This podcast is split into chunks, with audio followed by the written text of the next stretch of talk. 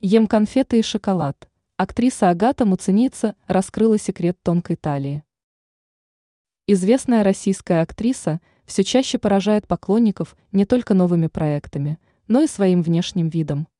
Фанаты восхищаются внешностью звезды сериала «Закрытая школа», которая успевает не только воспитывать двоих детей, активно сниматься, но и следить за собой. Как отметила сама Муцениеце, каждый день она уделяет время спорту. Бегает, качает пресс. При этом она старается не пропускать тренировки даже в отпуске. Особое внимание она уделяет подбору продуктов в своем рационе. Как призналась артистка, сейчас она весит 54,1 килограмма.